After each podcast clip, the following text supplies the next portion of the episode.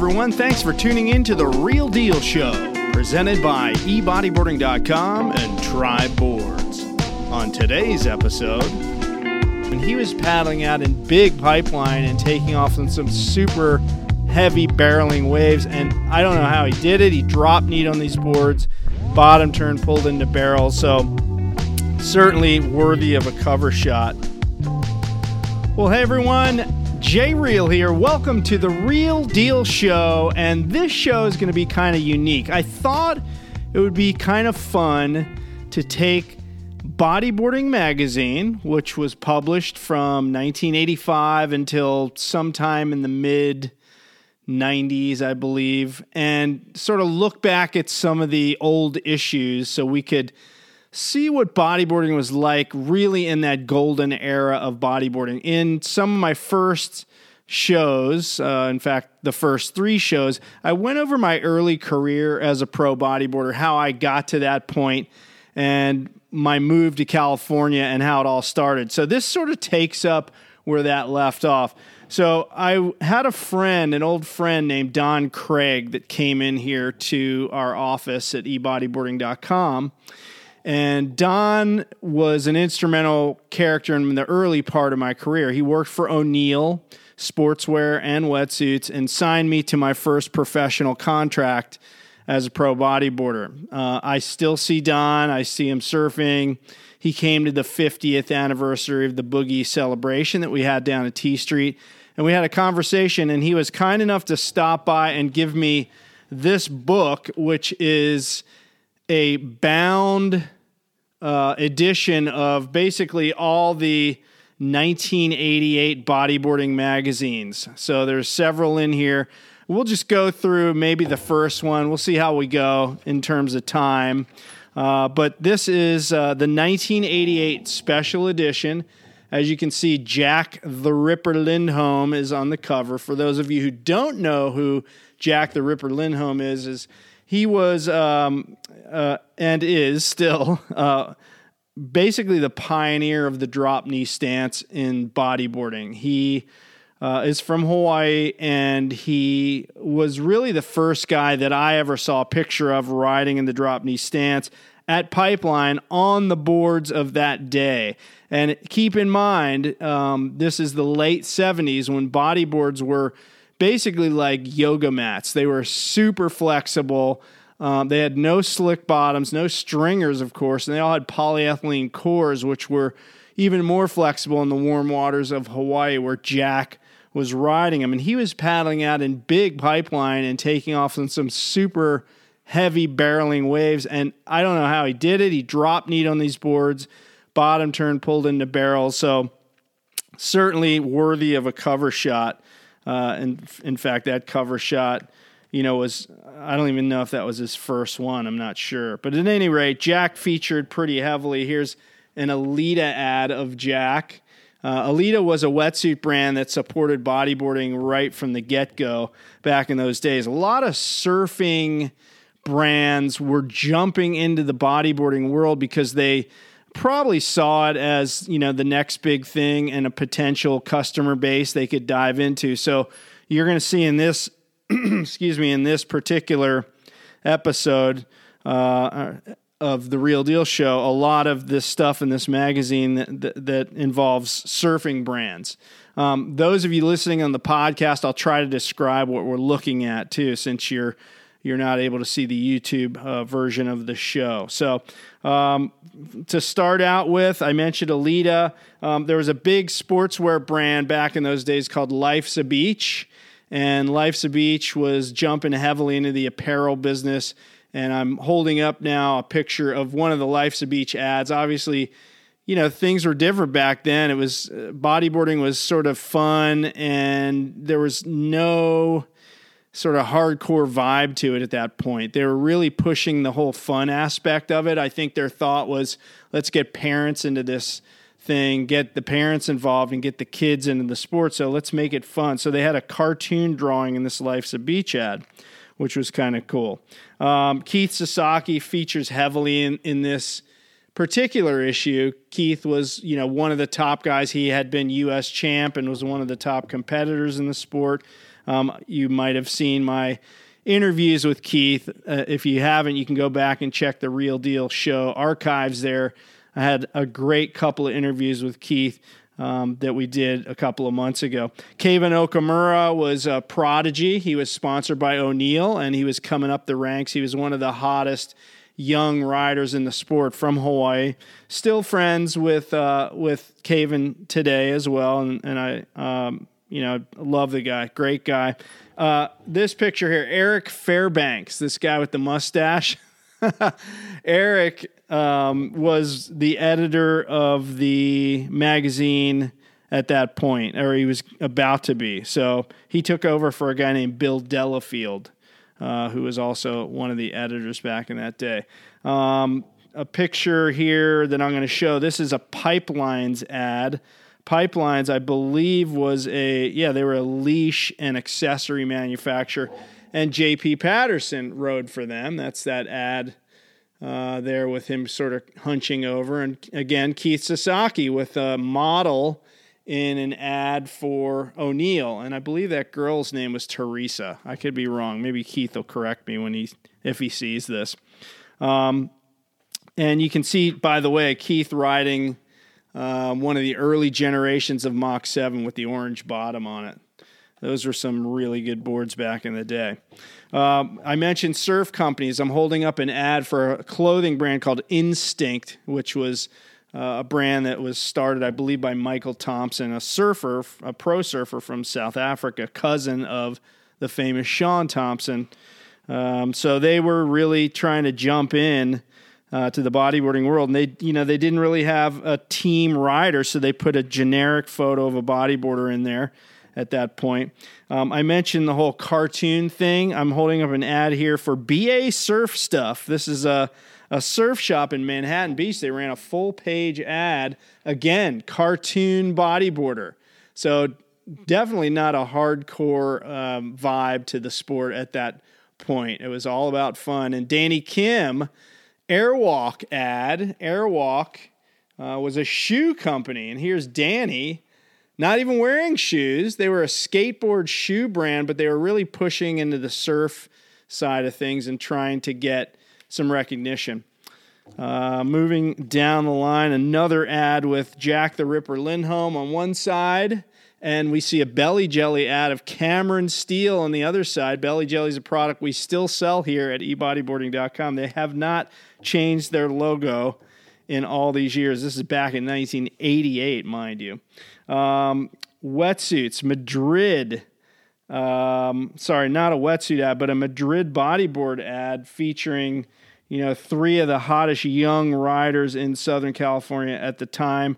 Uh, we're, I'm going to show you a picture of Tom Prince, Bob Forbes, and Kevin Baker. So there, there's those guys. Madrid ad. And I don't even know what that other ad is, that brand. Um, Turbo Bodyboards was a, a, a shop in Hawaii run by a guy named Russ Brown. Russ was a very eccentric guy. He had been a helicopter pilot in Vietnam, and Russ... was an artist. He was a master artist. He would also build these very unique bodyboards over in Hawaii. Some of you old school uh, riders would remember they were vinyl deck boards with really unique artwork on the vinyl, and they had a P V C hard bottom. They were extremely stiff. He even made ones with fin boxes so you could put fins on and off at will. And this ad that I just held up, he actually wrote an entire comic series called Captain Turbo, and it's basically got this sort of like superhero dude bodyboarding over here on a turbo bodyboard. It was a really unique ad campaign that really I haven't seen before or since then. So that was pretty cool. Uh, moving on down the line here in the magazine, this was a unique product, the Aqua Eye. So this is a bodyboard with a porthole on the deck that you could lay on and actually like snorkel without actually dunking your head underwater. You just look through this porthole on the deck of the board. So they advertise in Bodyboarding Magazine. And as you can see, there's a skateboard ad for skateboard wheels in the magazine as well. And the guy's got stitches on his hand. So yeah, you know, they were going after a similar demographic Uh, you know, bodyboarding and skateboarding had some crossover. Of course, I mentioned major surf brands. There's a Rip Curl ad with a, a rider there that is unnamed. So again, they, they didn't really even have team riders at that point. They were just putting generic uh, photos of bodyboarders in there, trying to catch that bodyboarding market. Catch It um, was another clothing brand. There's an ad there from them. Um, and... We move on to a, a legit bodyboarding brand. B Z, Bobby Zabad, had just started his brand and was, you know, using a little bit of uh, sex sells type marketing there by putting a bikini-clad young lady in that ad. Uh, and by the way, the articles, I haven't even talked about the articles in the magazine. Um, you know, this particular article that's on this page was a recap of the Maury Nationals contest, uh, in which I believe Mike Stewart uh, won. There was eight thousand dollars purse. Yeah, Mike Stewart won. That was Labor Day weekend um, in nineteen eighty-eight, I believe, maybe eighty-seven. And uh, the magazine also had, you know, like stats on some of the top pros. And here's a really cool profile of Shawnee Oide, who later married Aka Lyman, and uh, became one of the, you know, more well-known female bodyboarders ever out of Hawaii. Um, fun times there.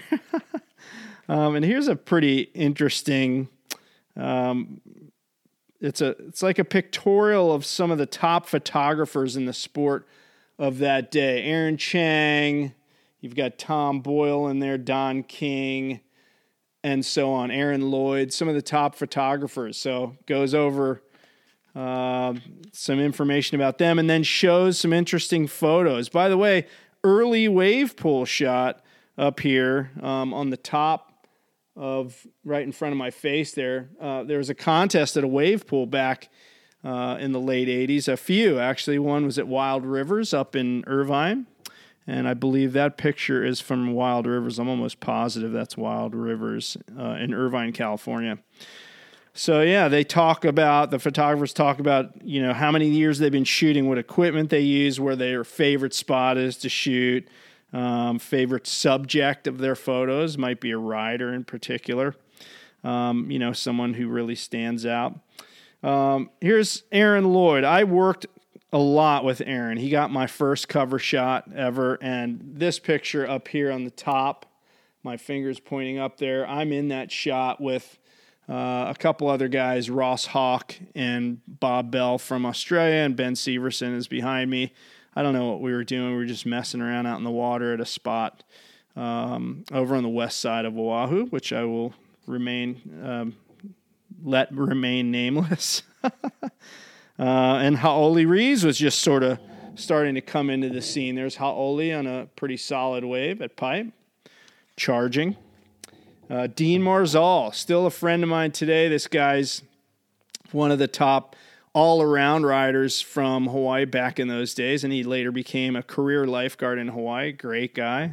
Super, super friendly dude, and, um, you know, always fun to surf with. And then, uh, you know, we get to Jeff Hornbaker, who's one of the top surfing photographers of the day, and he used to work with Mike Stewart quite a bit. There's a shot of Mike with some spiky eighties-style hair, a la Billy Idol. So the photos go on and on. A lot of cool stuff from the different photographers. Some really interesting shots. You got Pat Caldwell down there in the bottom pulling into a barrel. Of course, Pat was on the first ever cover of Bodyboarding Magazine. Sasaki doing a really nice snap, uh, throwing rail. That was his specialty, and he was really one of the best ever at that. So some of these guys have some really artsy, artsy photos in here. Um, the first ever Pipeline, Maury Pipeline champion, that's Daniel Kaimi right there. A photo by Peter Brullier from Huntington. And a young Kainoa McGee up there on the top. Look how skinny Kainoa was. He was a little skinny kid, later became uh, the Kainoa that we know now. And the famous Money Stall by Seamus Mercado on the bottom there. Look at that, pulling up on the nose of the board. That was a move that um, Ben Severson used to do. And I mentioned in an earlier show about the the money you would make if your sponsors' logos would appear in the magazine, and that is a good way to do it. Get in the barrel, photographers in there, yank up on that nose, get all those logos in the shot. Famous shot of Mike doing a really cool cutback with a really mean expression on his face. Good one, Mike. Um, and we continue on down the line. There's an old ad of me from Flohos uh, doing a layback in the barrel, drop knee, and then squatting on the rocks, watching myself. I don't know why they came up with that ad concept. It was kind of strange. It doesn't really even show the sandals all that well, but the best part was I did get a couple logos. See my board in the foreground and the swim fin outline. So I got paid on that one from my other sponsors, which was cool. Um, all right. Cameron Steele, endlessly ribbed for this particular ad for Peggers. Peggers were a really funny product back then. There was a big trend on like pegging the cuffs of your pants. Uh, you know, so they, it was like a style thing. So they were literally these like plastic pegs that clipped the cuff of your pants together, if you can see that. Cameron is still teased to this day about the um, Peggers ad. And there you saw him in that shot. Cameron, love you, buddy.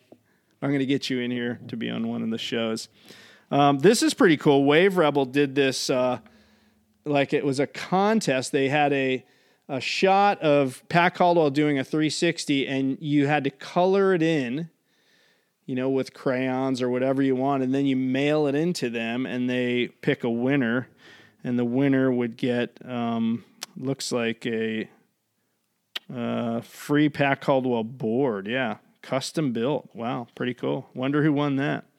This was a unique guy, a guy named Joe Foster, who be, later became a like a punk rock musician and then photographer.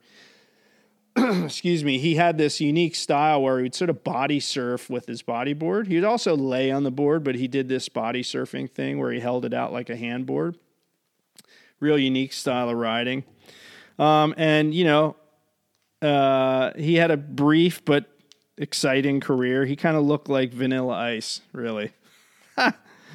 Um, I mentioned the fun aspect of the sport. You know, the photographers always wanted us smiling in the shots. You could see Ben Severson there in a body glove ad, giving it a big smile back in the day.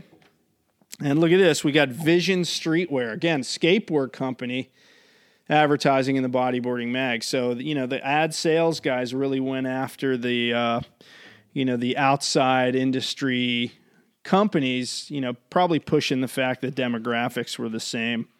Um, so that is the end of that first issue that I, I'm going to cover tonight. And that, by the way, was the February-March nineteen eighty-eight special edition. There's some really cool, cool uh, magazines that I'm going to cover in the future. And that's the cover of the next one, which, which we'll get to in the next show.